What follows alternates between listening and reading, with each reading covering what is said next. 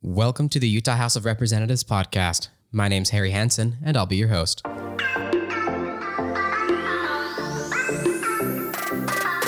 Thank you for joining me for the ninth episode of the Utah House of Representatives podcast. We have a special guest for the show today. House Majority Whip Mike Schultz is with us to talk about Constitutional Amendment G. If you joined us last week, you know this amendment proposes to change the way we fund our schools in this state. Representative Schultz is here to help us understand what that really means. Representative, thank you for joining us on the show today. Harry, it's awesome to be on the show today. We're excited to have you, especially because you have been involved with the Constitutional Amendment G from the very beginning, and I can't think of a better person to talk to about this. So, would you mind telling us what this amendment does? Yeah, Harry, I appreciate it. The Amendment G actually does two things. So, the actual amendment allows children, services, and disabled to be paid for with income tax.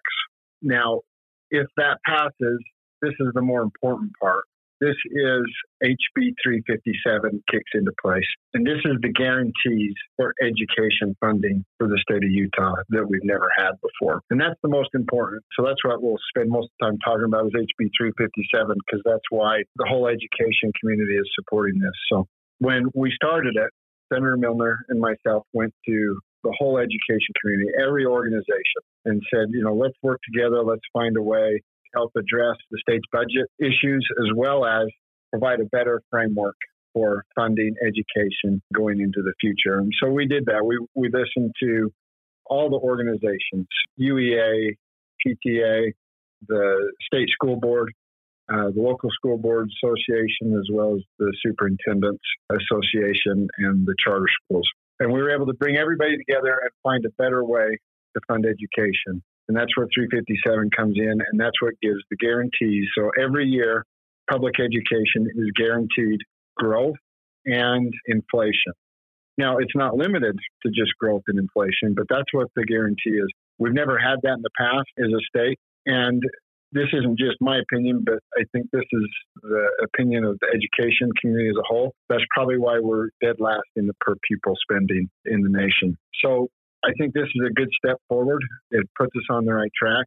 And like I said, we've worked with the whole education community. And so the Utah Education Association, the PTA, the state school board, the Superintendents Association, as well as the local school board association and the charter school association. They're all supporting Amendment G. Oh, wow. It sounds like you've got the support of all the major players in the field of education supporting this amendment. Well, keep in mind, Senator Millner really knows education very well uh, as a former university president. And so she was crucial in bringing all these groups together and figuring out what's going to be best for the school kids in our state. Now, you touched on this briefly, um, but I'm hoping you can go a little bit more in depth. Apparently, our current structure for funding education is not working. Could you tell our listeners why is this better than the current structure? Well, it, it prioritized education funding. So it takes a certain amount of the new revenue right off the top so as state gets new revenue come in, the first part of it is earmarked to go towards education funding, and that's never happened before. And so that's the main reasons why the education community is so supportive of it. And then it also builds a stronger, uh, let's call it a working rainy day fund. It was designed to weather the 2008-2010 uh, recession timeframe, where we had two consecutive years of really bad or negative revenue coming to the state. And so it sets aside more money in those bad years. It still gives the education growth and inflation in those bad years. And so we take a little bit of money from the good years and we use it, we call it a working rainy day fund, essentially, is what we do. We use it for one time expenses, but it's really ongoing money. And then that's what allows us to fulfill the budget shortfalls during the down years. So not only does it guarantee the education funding during the good years, but also guarantees education funding during the years we have recession and budget shortfalls. Wow, it sounds like the legislature really tried to think of everything when putting this amendment together. Now, how would you respond to concerns that this amendment actually takes away money from education? Well, yeah, so income tax is earmarked for specifically for education. Well, Utah is the only state in the nation that earmarks 100% of the income towards education. And there's nothing there that says the legislature can't lower the taxes or or increase. For example, let's say the legislature could increase sales tax and decrease income tax.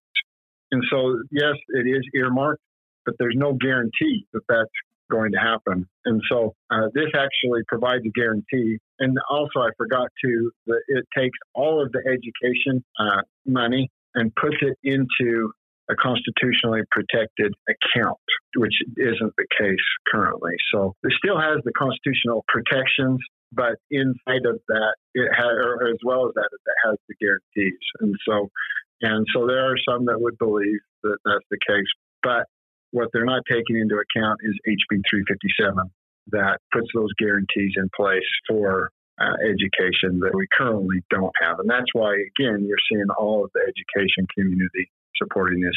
I mean, they, they know education funding better than anybody else. So I think if they were truly worried about that, then they wouldn't be supportive of this. Yeah. And, and you said that that bill takes effect immediately after the constitutional amendment passes? Yep. So once the constitutional amendment passes, then that bill takes effect and uh, binds the legislature into making those guarantees. Okay. Well, I just have one more quick question for you. You know, with Utah being fiscally conservative and being arguably the the best managed state in the nation, uh, everybody's always worried about where the money's going and what it's doing. And nobody likes increases in taxes. Typically, nobody likes increases in taxes. But talk to me about uh, real quick. Does this amendment increase our taxes at all? No, in fact, it does just the opposite. It helps protect us from future tax increases and prioritize. Uh, again, I just want to say this: it, it prioritizes education funding, so it takes a portion of it right off the top and prioritizes it above everything else. That's what is going to make the difference for Utah and for education as a whole. Is when we start to prioritize that funding above everything else. So education will be the number one priority then. Yep, it would come off any any new revenue. Uh, it would go to education first. You know, with those guarantees in place, as you have talked about, it sounds like really anybody could get on board with a plan like this. And it, it had broad support during the session. It passed overwhelmingly, uh, bipartisan. It, uh, you know, again, with all of the education community supporting it wholeheartedly. Well, thank you for joining us today, Representative. It has been a very informative episode, and, and I believe our listeners are going to be very happy to have this information straight from the source, straight from, from you who helped uh, put together that bill. Is there anything else that you would like to say to our listeners as they consider this amendment on their ballot this year? Uh, just vote in favor of Amendment G. Thanks, Harry. Appreciate helping getting the word out. It, it is a little bit confusing, and a lot of people don't recognize the HB 357 tied to it, which uh, truly does change the you know, education funding in our state of Utah. Well, thank you again, Representative. It's been a pleasure having you on the show. Thanks, Harry.